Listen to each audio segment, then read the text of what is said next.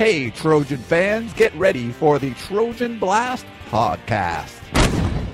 The Trojan Blast is like our regular Peristyle podcast with a little twist. You can download all of our podcasts 24 hours a day, 7 days a week at peristylepodcast.com. And now, here's the host of the Trojan Blast podcast, USCFootball.com publisher, Ryan Abraham. Hey, Trojan fans, before we start the Trojan Blast recruiting podcast, a little bit of news broke after we taped this show. Ty Isaac, the four star running back, number two ra- ranked running back in the country, according to Rivals.com, out of Joliet, Illinois Catholic Academy, six foot three, 215 pounds, tweeted out that he is a USC Trojan. So there's been some talk about USC recruiting a couple of running backs, Ty Isaac being one of them.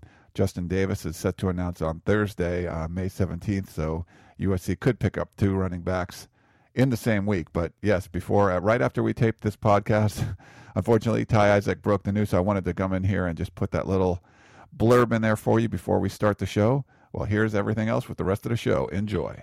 Hello, Trojan fans, and welcome to another very exciting edition of the Peristyle Podcast, a special edition of the Peristyle Podcast. It's a Trojan Blast recruiting podcast where we talk with USCFootball.com national recruiting analyst Gerard Martinez all about the latest and greatest news with USC football recruiting. Gerard Martinez is on the line with us right now. What's up, Gerard? How you doing? I'm doing well. the The word on the street is that this is actually supposed to be a part of the Peristyle podcast, but evidently we had so many questions that we had to break it up into a Trojan blast in and of itself. We did, you know, we did, Gerard. Uh, Coach Harvey Hyde is on secret assignment this week, so we were going to have you come on and, and join the show. But so many questions for Dan Weber, we had to make it his own show. And then we do have a lot of recruiting questions as well, and a very special one at the end. So we're probably going to keep you. And I know the way you like to talk about USC recruiting, so it might take a little longer than we thought. While Harvey Hyde is out hunting the Taliban on secret assignment, I'm answering recruiting questions. We'll get we'll get right into it. We got some questions to get to. Uh, Melvin uh, wrote in. I thought this was interesting. You mentioned this last week on the Trojan Blast, Gerard. Uh, you talked about the DeAnthony Thomas rule, and uh, Melvin was very curious. Hey, what is the DeAnthony Thomas rule? And uh, he's curious. Is that why we lost DeAnthony Thomas to Oregon? because of a rule. no, no, no, no. Uh, the DeAnthony Thomas rule, and that's just kind of a slang that you know we throw around, is kind of an unofficial, unwritten rule uh, for USC commits not to take an official visit to another school last week of the process, and uh, they don't want kids taking visits that last uh, weekend of the process because usually right up after that visit is going to be signing day and you have a dead period right before that. So coaches, you know, they really don't get that opportunity to talk to the kids uh, very much after that visit. And as with DeAnthony Thomas, he went to Oregon. I think it was like what three days before signing day, and they really didn't have a chance to kind of get back in with him and try to kind of sway him back over to USC. So. Uh, the slang unofficial term that we use uh, for that is the DeAnthony Thomas rule. Okay, Melvin. I Melvin's wrote in a few times about uh, why do we lose out on this kid? Why do we lose out on this kid? It's it's a process, Melvin. I mean, Gerard will tell you, verbal commitments are just that. They doesn't mean anything until you sign. And hey, look, T. Shepard signed with uh, Notre Dame, and he didn't stick around there that long. It's these are young kids. They change their minds. Stuff happens. I mean, it, it's. I don't know if you can explain it any better than that, Gerard. No, no. Although T. T. Shepard and Deontay Greenberry uh, not going to Notre Dame was something you could see a mile away. yeah. I think uh, moments after their commitment to Notre, Dame, Notre Dame, sight unseen, uh, never having actually visited South Bend to that point, uh, kind of made you wonder. Fresno kids committed to Notre Dame, never been to Notre Dame. Uh, I don't think that's going to work out. Um, and in some cases, you know, it doesn't work out, and you can kind of see it coming. Um, but uh, in other cases, you know, I, I think you know, Pio uh, Vatuvei was a a good um, example of of just you know a guy that was an SC fan and committed to SC basically on the spot. And you thought you know at the end uh, his heart would win out, but um, he ended up decommitting and going to Washington you know last minute. And sometimes those ones they just they're just head scratchers. You know things come up, and um, you got to remember it's not just USC recruiting his kids, but every other college coach in the nation. And uh, these guys, when it comes to January and you know December, they are professional salesmen. I mean, this is what they do. This is part of their job. They get paid hundreds of thousands, sometimes millions of dollars for this, and they're good at their jobs. And so uh, it's um, one of those things where you get a very impressionable young man uh, in the clutches and uh, it's it's difficult for them to say no, and so you get uh, all these kind of different drama and these crazy stories and, and subplots uh, at the end of the recruiting process. And um, like you said, sometimes it's just a matter of a, a kid being a kid and making that kind of decision. All right. Well, we mentioned T. Shepard, so let's uh, let's segue into our next question. Michael in from Pine Mountain Club. I'm not sure where that is, but hi, Michael. Uh, thanks for writing in. He said there's talk about T. Shepard D Hart, and Jeff Luc transferring to USC. They're all five star players and ranked in the top three from their positions. Is this just talk, or is there a real possibility? They are all positions of need cornerback, running back, and middle linebacker. Again, that's Michael Pine Mountain Club. It's a triple threat package deal. Uh, no, it's um, it's you know possible um, USC is being looked at by all three of those players, uh, but to this day we don't know what's going to happen with T. Shepard. You know we're kind of thinking there's going to be some decision made um, in the near future. There's been some speculation uh, on the peristyle as to why maybe USC hasn't made a decision about T. Shepard thus far, um, which uh, is some kind of some some interesting theories and um, uh, c- kind of uh, uh, what do you want to call? Cons- I guess you conspiracy theories, if you will, as to why they haven't necessarily made a decision on him yet. Um, but with uh, D Hart, as far as I know, he hasn't been officially let go by Alabama. Um, I've checked in with some people back there, and there's kind of a lot of who knows what's going to go on with him. Sounds like there's been kind of issues behind the scenes with him for a while, and playing time, and you know whether he, he feels like you know they've been recruiting over him the past year. Um, so it's kind of hard to get a vibe for what what's really going to happen with him next. He may end up staying in Alabama. Uh, he may be in fact on his way out. Um, he's a smaller guy though. I mean, this is a smaller running back, more of that five seven five eight range. Pretty explosive player, uh, but you know USC needs running backs, but they really need bigger running backs. So I don't necessarily know if D Hart would be high on the priority list in terms of you know need because while they need running backs, they specifically need power backs, and I don't know that he's actually a power back. And uh, with Jeff Luc, that's something that's come along in the past couple of weeks. That um, you know he's transferred out of Florida. He's been officially given his release. Where he goes still remains to be seen. It doesn't sound like USC has been in contact with him yet. Um, it sounds more or less he put a five, like a top five out of the schools that he wants to go and see, and USC was one of those top five schools. Um, he was a five-star guy out of high school, but didn't play a whole lot for Florida State the past couple of years. He actually did have a pretty good spring game, so that's something you know that uh, USC may want to look at that kind of just look at what he's done lately uh, for Florida State, and they can't actually view that spring game because it was on ESPN, which makes that nice. Um, but uh, it still remains to be seen if, if USC is actually going to go in and, and start, uh, you know, kind of wooing him like they did Max Garcia uh, last month, who was the offensive tackle that was transferring from Maryland. He ended up at Florida, obviously being a left tackle and a guy that started two years for Maryland. That was a different scenario. They saw a guy that had some production on the field at a position that they needed. Uh, these guys that, um, you know, are transferring right now, we were talking about Shepard, you're talking about Hart, and you're talking about Luc none of them have really had a major impact um, at the college level. And you know, with Shepard, he's actually not played for a year, going on two years now, um, because he didn't play his senior year after transferring. So uh, a little more question marks there. There's a little more of a gamble there. USC, uh, you know, they have to try to get under that 75, and uh, they're not there yet. Uh, so it might be dependent on what happens with this incoming class or some potential grade or injury issues that come up, you know, in the off season before fall camp. All right. Uh, let's go to Terry in Los Angeles. He said, I wanted to touch on Derwin Gray, offensive tackle, with USC looking at offensive tackles. How is the recruitment going for this guy? I saw his highlights and some of the workouts he's had. I really like this kid. Actually, like him better than Nico Falah. He's very physical and plays with a nasty streak. He's versatile, and I can see him as a defensive tackle as well. SC should jump on this guy. What do you think about Derwin Gray?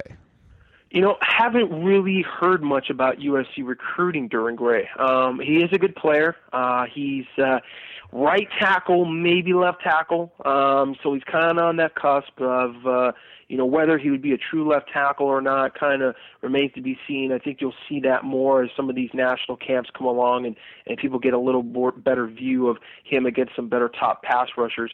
Uh, but, you know, thus far, USC really hasn't been a school that you've heard too much about him with. And they are going around and they are looking for offensive linemen. Uh, there's been a few guys that they've offered lately um, that, you know, obviously are, are guys that they feel pretty good about but not necessarily left tackles. And I think that's been some of the the interesting things that uh, you know have created a lot of discussion on the peristyle. You know, we had uh, a thread pop up uh, about Brandon uh, Kublanow, uh, who's a center from Georgia, who's a four-star center from Georgia, one of the top centers in the country, but still an interior lineman that we've talked about before. USC's really looking for edge players. They're looking for left tackles. They're looking for guys um, that can really play on the ends of the offensive line and not necessarily interior guys. They have quite a few good interior players at USC. Um, so, you know, we're kind of seeing if they continue to go after some of those guys that are left tackles. Dorian Johnson's another guy from Pennsylvania who's a big time offensive tackle that, uh, you know, has that big frame, six six, and then about 280, uh, that haven't really heard a lot about with in USC. We'll kind of see if that happens, you know, down the line during May evaluation here. We still got a couple weeks to go with May evaluation process, and so some of these kids they do need to get another look at. Uh, USC's been really spending a lot of time in the southeast. You know, they've gone through Georgia twice. Uh, they've gone into Alabama. Um, you know, they're gonna, they've already gone through Florida. They'll probably go through Florida again. That'll be another state that they actually have two rounds in. Um, and obviously, locally, they've been going and searching for some left tackles. Uh, but it really hasn't necessarily been one of those things where uh, you've seen just about every top guy who's listed as an offensive tackle getting an offer. They have been a little more stingy than I actually thought they would be kind of going in to the May evaluation period. You know, they have not given out a ton of offers yet. It may be one of those things though that once they get back and convene in the office after the main evaluation period or, or towards the end and, and they're able to meet as a staff, go over some of this film, then they start to make a lot more of those offers. I think, you know, when they had, I think about seven offers go out uh, last week, it was one of those things where, um, you know, they had that pause where everybody kind of came back to the office and the coaches were able to kind of regroup and look at what they saw. They came out, some, some offers came from that. Now they're back on the road. They'll probably have another meeting of sorts towards the end of the May evaluation period period, and then they're able to look at some of these guys. A guy like maybe you know Dorian Gray, maybe a Dorian Johnson, or some of these other offensive tackles uh, that are out there that um, you know they're they're going to go after just because they're good players. The thing about Dorian Gray being from Maryland, you know, there's going to be quite a few schools from back east. They're going to be after him, and comparing him to Nico Falah, it's just different because Nico Falah is a local player and a guy that you're going to have a legitimate shot at just because of location. Their main battle with Nico Falah is going to be UCLA. UCLA just hired uh, Courtney Morgan, um, who had been training Nico Falah uh, for quite a while. Now Courtney Morgan is going to be, I, I believe, a grad assistant or some type of administrative assistant at UCLA, uh, working under Adrian Klemm, and so that is going to be an in for UCLA with Nico Falah. And um, so you know we'll see how that develops. Right now, Falah's kind of uh, the guy it looks like uh, at offensive tackle um, in California. Um, but there's some other players that could pop up. And again, you know, May evaluation period, we're still kind of in the middle of it, so there's no uh, there's no finality yet to okay, these are the guys USC is going to offer. All right, let's go to Philip. Do you think uh, USC's fantasy five defensive backs would be Su'a Cravens, Max Redfield, Priest Willis, Tahaan Goodman, and Chris Hawkins? He sounds pretty good to me. Um, you know, I think uh, they they would uh, definitely like those five players. I think that's five players that they have a good shot at. Um, you know, we talked a, little bit in depth about uh, Tahaan Goodman's recruitment in the war room this past week, um, and I, I think overall that would be probably a good group to go after. I think you know they are trying to go a little national with the corner position. They're going to bring in um, Mackensie Alexander, uh, the uh, 5'11", 175 pound cornerback from uh, Immokalee, Florida, who's a, a just a fantastic player. Um, they're going to try to get him in on an unofficial visit and actually have him camp during the summer. So we'll see if that goes anywhere. Uh, my vibe is that he's probably going to stay in Florida. Um, and then they have uh, Vernon Hargreaves, who's the cornerback from Tampa Bay, and uh, or I should say Tampa. Tampa Bay is actually, you know, the Bay. Actually, you, you really don't say Tampa Bay in Florida. You say Tampa. Tampa Bay Buccaneers is uh, the only time you say Tampa Bay. Um, just for our Floridians out there that would want to correct me on that. Um, so Tampa uh, has you know the five star big time uh, Army All American. You know, just you know he, he's got all the accolades. A lot of people rank him as one of the top players in the state. Um, and, and like we discussed, I think last week about Hargreaves, you know, dad's a coach been in the coaching business a long time. They're really looking at the opportunity of a school, you know, beyond just football. They're going to do their research. They're going to be out here um, unofficially, and from what I understand, talking to his mother, they've already pretty much penciled in an official visit to USC. So they're going to have a shot at Hargreaves. You know, Hargreaves is going to come down those. They're probably Florida, USC. There may be like another school in there, like Alabama, that will pop in. You know, and when it gets in late in the process, you know, sometimes there's other schools that uh, become players for him. But um, they are looking and keeping a wandering eye a little bit um, for some of the national corners and not necessarily shutting things down with those five. But you know, right now, I, I think those five are, are doable, and um, and it's and it's a really good top five in terms of talent. I agree with you. Well, uh, so the, we get questions about the five defensive backs. I think every week on the podcast, so let's change it up a little bit. But I thought that was a neat one. Uh, fantasy five DBs. But Philip also wanted to know: Do you think USC can do what Oregon did with DeAnthony Thomas and flip uh, running back commit for Oregon, Thomas Tyner? Wow, that's a good question. Uh, it's a it's a unique situation with Tyner, mainly because I think you know we have to see what happens with Chip Kelly. You know, and I don't want to speculate on Chip Kelly and try to put it out there that that he's going anywhere. But obviously, with how things went down and bringing us back to Tampa Bay, see, it all it all it's circular. It all comes back together uh, eventually.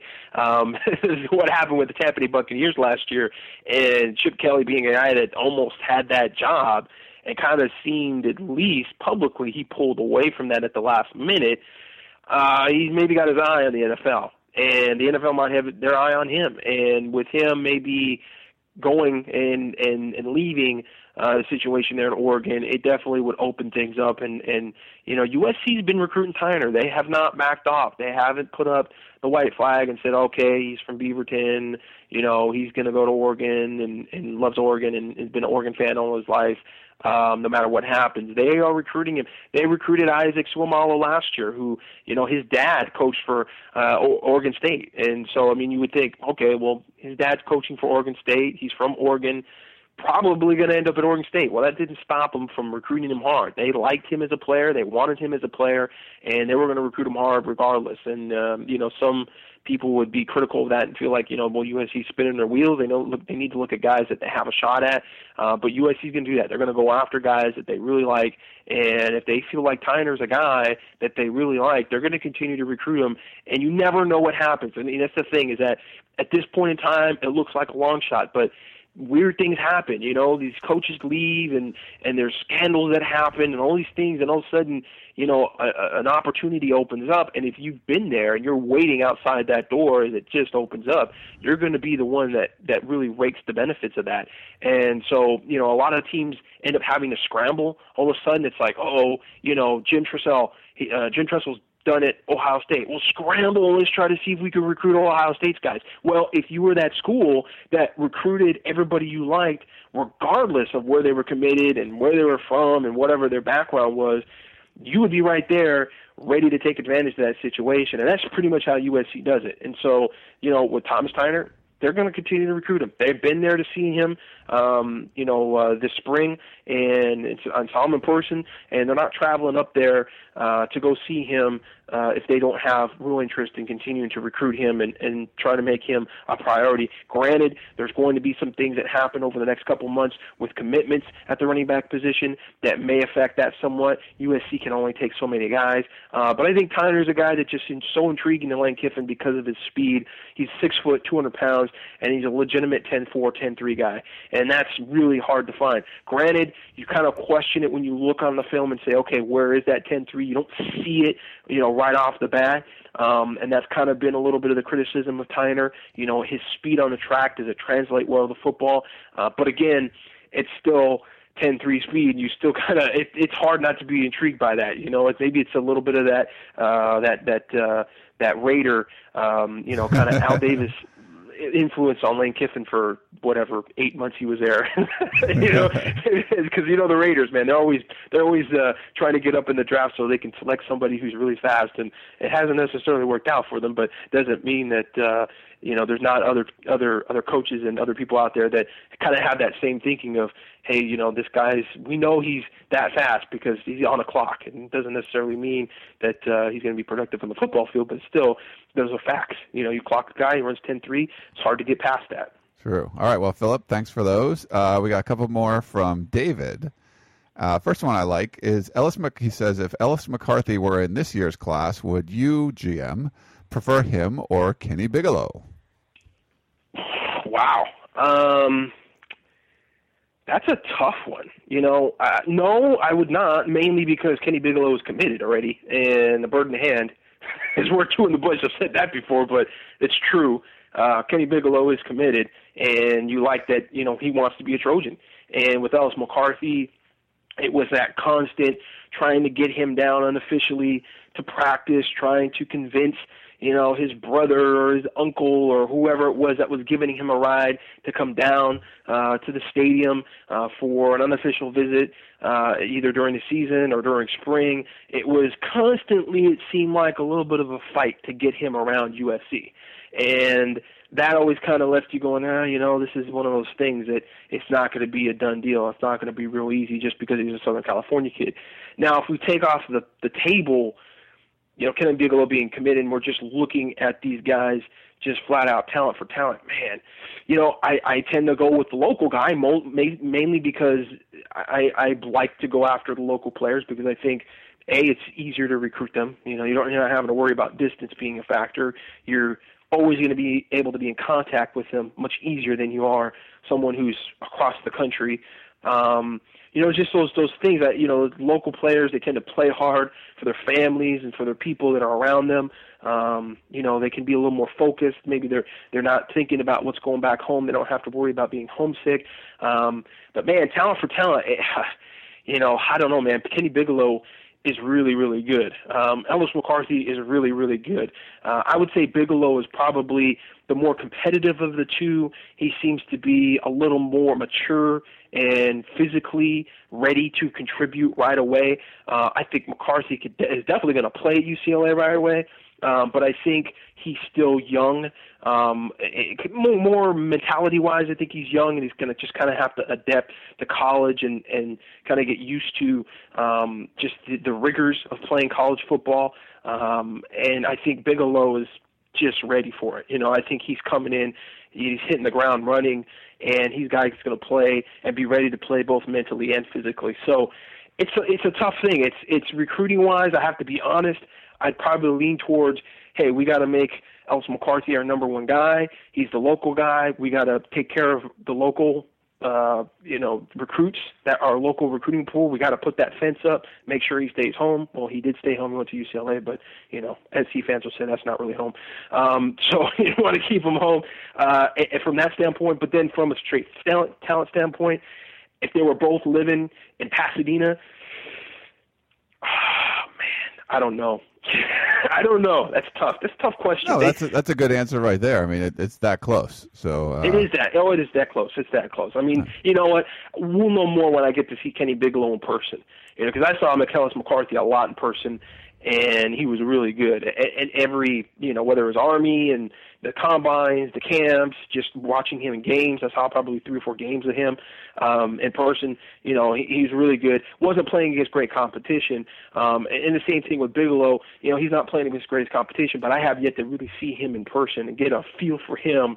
You know, just as a player, see him around his teammates see him around other players and just kind of get a vibe for him as a person because a lot of that stuff matters, man. I mean, I I don't know about the recruiting experts and the guys who are involved in the rankings. I don't know what they look at, but I know for me, when I make an opinion on a guy, it's it's as much you know seeing him make a big play it's much about him making that play and then seeing what he does after he makes that play and what he does uh, during the the plays where the ball's not going towards him and, and those kind of nuances of the game because I think they're very important um, to production in general as a as a as a football player on a team because it is a team sport.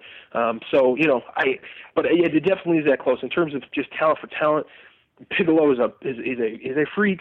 He's a meast, as we say on the peristyle. Um, but you know, just because Ellis McCarthy's going to UCLA now, can't just pretend like he he's not too, because he he's a really good player. he's going to be a guy that USC has to uh, scheme around the next few years. We put some video up of uh, Kenny Bigelow on the front page of USCFootball.com, so you can certainly check that out. Uh, he was at the uh, Baltimore Nike camp. So check that out. David had one more question, Gerard. He said it seems that you, Gerard, want a pure speed back to pair with the anticipated commitment of Justin Davis. Uh, is Ty Isaac that guy? He put in parentheses, doesn't seem like it. And if not, why are the coaches pushing so hard for his commitment, which presumably would preclude the speed back that GM has talked about? Well, GM is not Lane Kiffin, so Lane Kiffin's going to do what Lane Kiffin's going to do. Those coaches make their own decisions, and you know, uh, are the experts. They're the true experts. You know, they know what they need and what they want uh, even more than I do. I like the definitive back rolls. I, I think you want a guy that's your speed guy, or you want your guy that's your power guy. USC for too many years have gotten some combo backs that have neither been really fast nor really big. And you kind of get stuck in that no man's land, and you're kind of going, okay, you've got three guys here C.J. Gable, Stafon Johnson, and I don't know, Emmanuel Moody. It's like who who has which role? You got all these guys you're trying to get them carries and stuff. It's easier to keep guys happy and to do and, and, and be productive when you can say, okay, down a distance or whatever, we okay, we have a guy here that's going to do this for us, or we have a guy that's going to do that for us. Last year, USC did a good job of kind of making something out of nothing by having a definitive two-back role with Marc Tyler and Curtis McNeal. Curtis McNeal became the de facto speed back while still being, you know, physical and, and running hard, while Mike Tyler was kind of the guy that would lean on the defense, you know, towards the end of the game. They don't have that. So what USC I think really doing in terms of need, they're going after the power back because they don't have that at all. Speed back wise on the roster now, you still have some guys that are quick. You, you have Curtis McNeal. He's going to graduate after this year, but you still have him now. You have uh, you know DJ Morgan, who's a guy that you know DJ Morgan works really hard. Uh, one thing I can say about DJ Morgan, while he's been injured and he had some fumbling issues, this is a kid that's going to be a part of the program and will never be a guy that that you're going to look at, uh, you know, negatively for trying. He's always going to give you a lot of effort. We've seen him, you know, working after practice and doing a lot of little things away from the team by himself just to try to get back to that point where he was in high school before he got injured. So he's a guy that you don't want to bury and say, okay, you know, he's not going to be the guy. He he you know, you got to remember, man, he's a freshman last year. You just got to give him some time to develop and really mentally process the playbook and not, you know, everybody wants this guy to come in and be the next Marquise Lee who's going to contribute right away and be a superstar. But some of these kids just need a little more time to process the playbook. Um, but but USC's got some speed. They've got some smaller guys.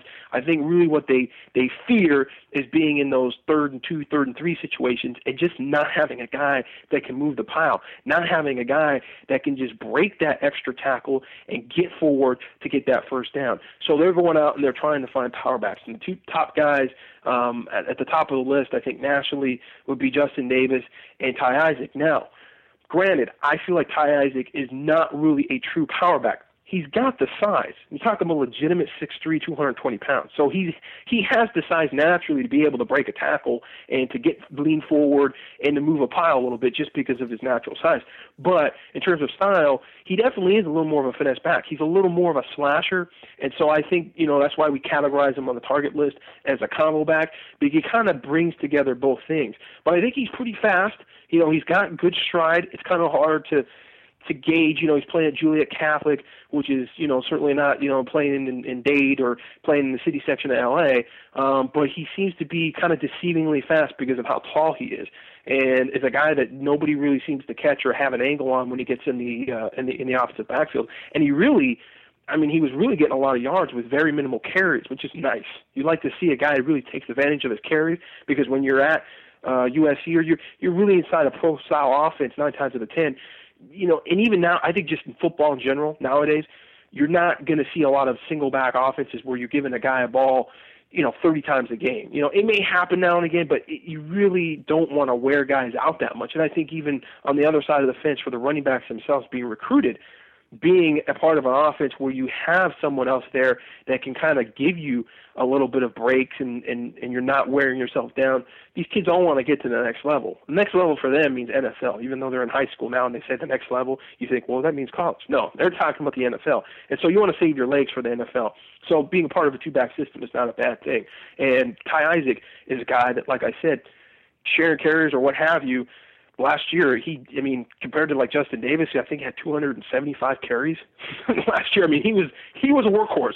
He was a guy that they were riding every freaking down. Every time they needed yards, give it to Justin. With Ty Isaac, he was more of a kind of explosive game breaker type guy. They give him the ball, bam, he gets a touchdown. They just need to get the ball three more times a game. He's blowing people out. So um, it, it is definitely one of those things where USC is getting a guy that, you know, Ty Isaac, not the pure speed back, but definitely style wise, is going to be more of the finesse back between the two. All right, and then we got one more question, Gerard, but it's a doozy. I want you to get your notepad out. Uh, this is from a voicemail. Yeah, voicemail question. So definitely check this out. Uh, get ready to uh, write down some names. It's going to be fast and furious. Uh, here you go. Hi, Ryan and Gerard. Um, love your show. Been a Trojan fan since Rodney Peete. And I have a ton of recruiting things I want to talk about because I've been following this recruiting thing and I have a lot of knowledge. First, I want to ask you about three players um, from actually the Midwest. Um, one is, I think it's Jadalon Smith Another is Chance Cox, and I think the other one is Mike Malone out of Texas. Then I want to ask you about some of the Georgia kids.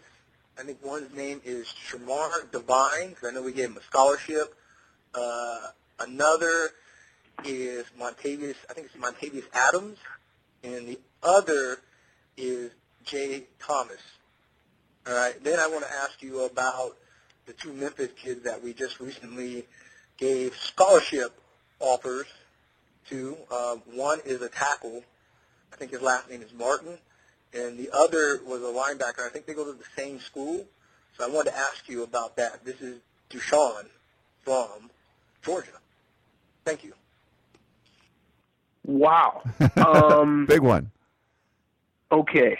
Um, that's pretty okay. He has a lot of recruiting questions. I don't know about a lot of recruiting knowledge, but I'm going to try to give him some knowledge here. Um, that was okay. So in the Midwest, we have Jaylon Smith, who's a uh, 6'3", 200 pound uh, linebacker from Indiana, um, and, and a guy that's talked about unofficially visiting USC during the summer. Kind of a, it seems like it'd be a Notre Dame lean.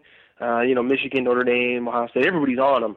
Uh, but it you know popped up to a passing league tournament a couple uh, weeks ago and, and had a Notre Dame hat on. So everybody kind of looks at him being kind of a Notre Dame lean right now. Outside linebacker, um, you know, not not necessarily probably the highest priority position for USC right now, but he is definitely a top player, a guy that could end up being a five-star guy at the end of the day when the rankings, you know, end up filling out to being about 25, 30 players. Um, so, you know, we'll see what happens from his unofficial visit this summer. Kind of everything takes point from there, you know, if he's able to come back for an official visit during the year. Chance Cox is uh, actually a four-star linebacker in the Rivals 100 from uh, Arizona, Brophy Prep. And with Chance Cox, he's a four-star linebacker, but being recruited by USC as a fullback slash H-back, which is unique. I get the feeling that he really wants to be recruited as a linebacker. I think he wants to play linebacker in college, and so that's going to be the biggest issue for USC. Um, so we'll kind of see how they're able to recruit him and, and maybe try to persuade him to playing offense. He's about 6'3", 220, 225. Um, not going to see him very much during the camp circuit uh, because he's uh, got an injured shoulder. So it's going to be tough. We kind of have to see what happens with him, and and I really wanted to see him at some camps just to see if he could really play offense. I mean, he looks like he can play offense on film, but I definitely wanted to see his hands and just kind of see how he would play against top competition during the summer in the camp circuit. Um, I don't really know who Mike Malone, I think he said from Texas is. Uh, maybe maybe he's onto something I don't know, but uh, I'm not sure about Mike Malone. Then what we were in Georgia now. Shamire Devine, offensive tackle, six six, about 360, huge human being.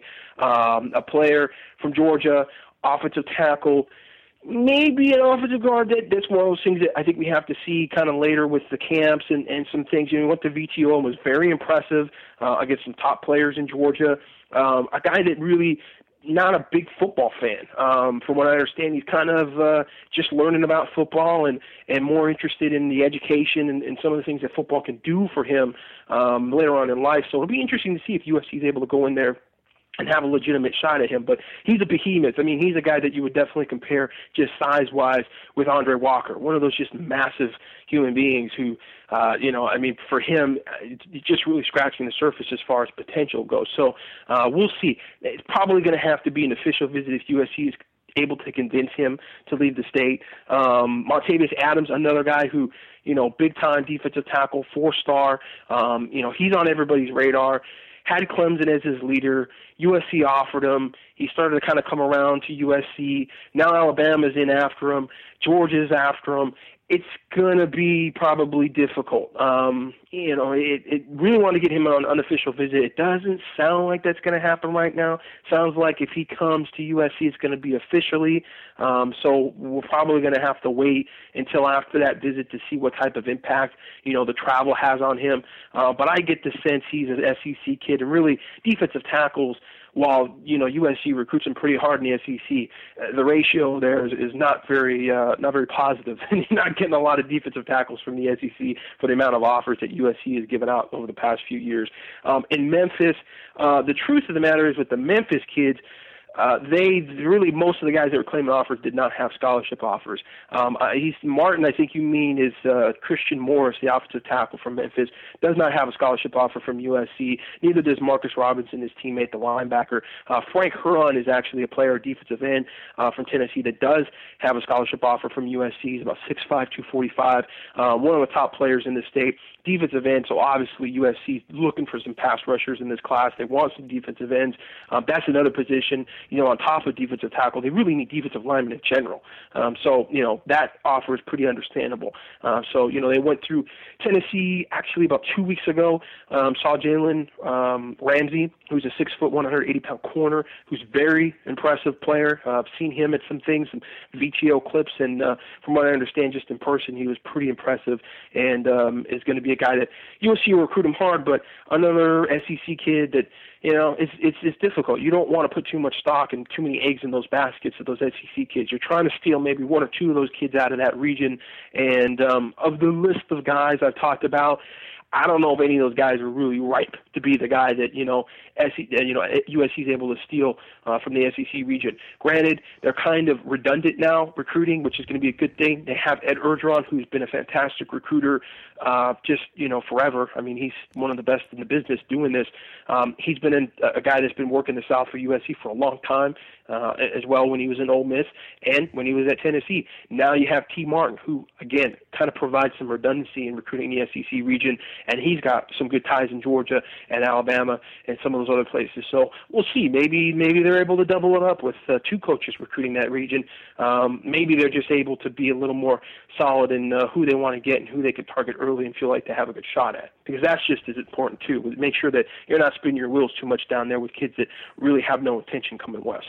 Hey Gerard, nice job on that question. There was a lot of names thrown at you. Not no questions in there, just mentioning of names, by the way.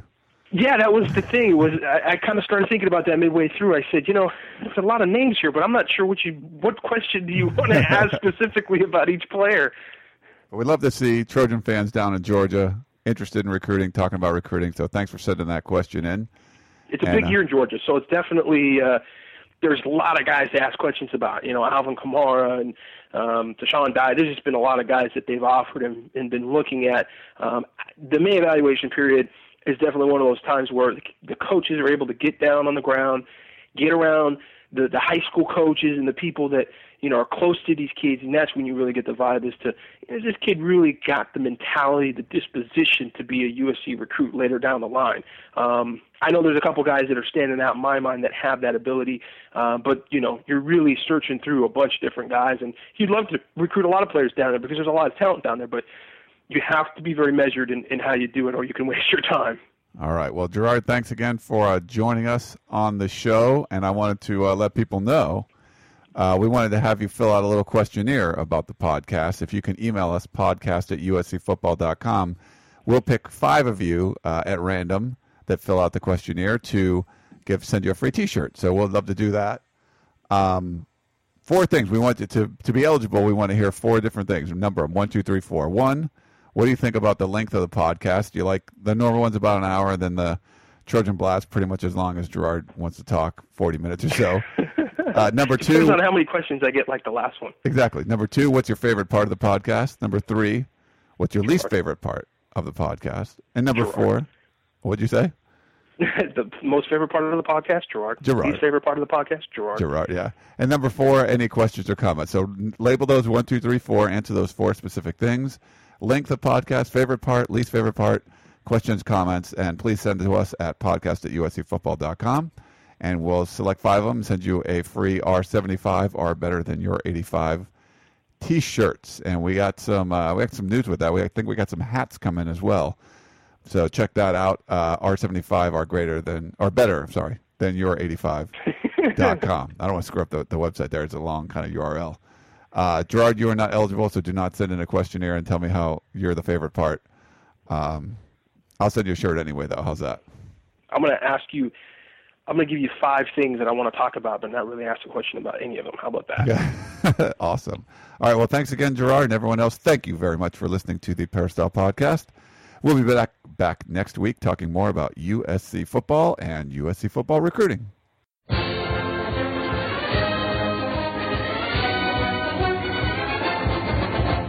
You've been listening to the Peristyle Podcast presented by USCFootball.com. Be sure to tune in next week for the latest news on Trojan football and recruiting. And don't forget, you can automatically download the podcast directly to your iPod or MP3 player for free. Just click the iTunes link on peristylepodcast.com or search for Peristyle Podcast at the iTunes Music Store.